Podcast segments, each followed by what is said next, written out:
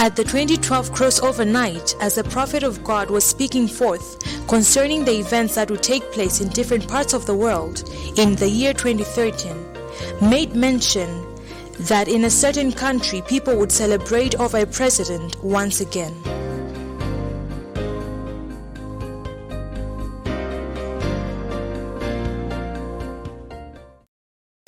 So where is this country? Where is this country? I was wondering, where is this country? So this president, they will, they will, celebrate again. They will celebrate again.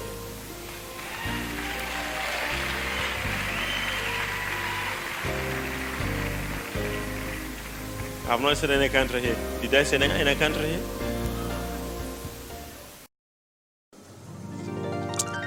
During one of the Sunday services, the man of God spoke further concerning this prophecy. He revealed that the nation he had spoken of was Zimbabwe. He went on to say that the people would be against it, but this is the will of God in order to preserve the nation.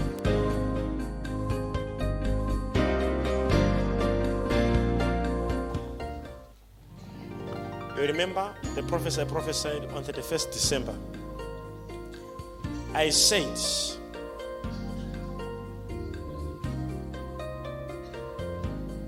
this president in Zimbabwe will win again.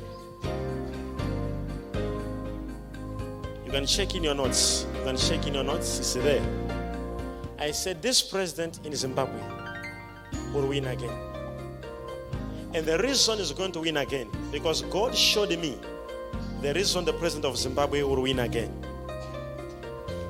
God said he is going to win again because God will use him to save the nation from being sold.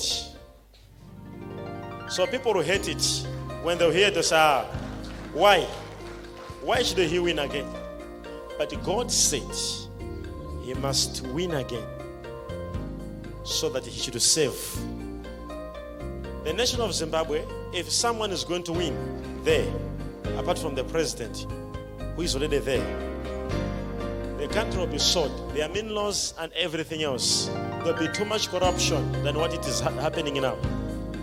So God's will is for this president to be there again.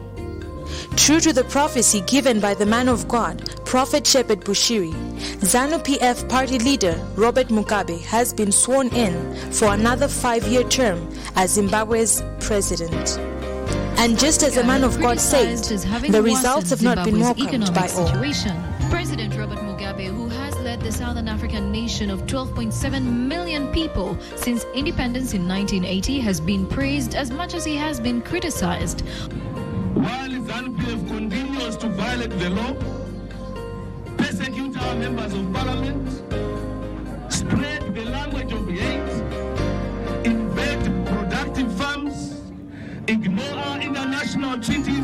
continue to loot our national resources. I'm not going to stand by and watch this happen.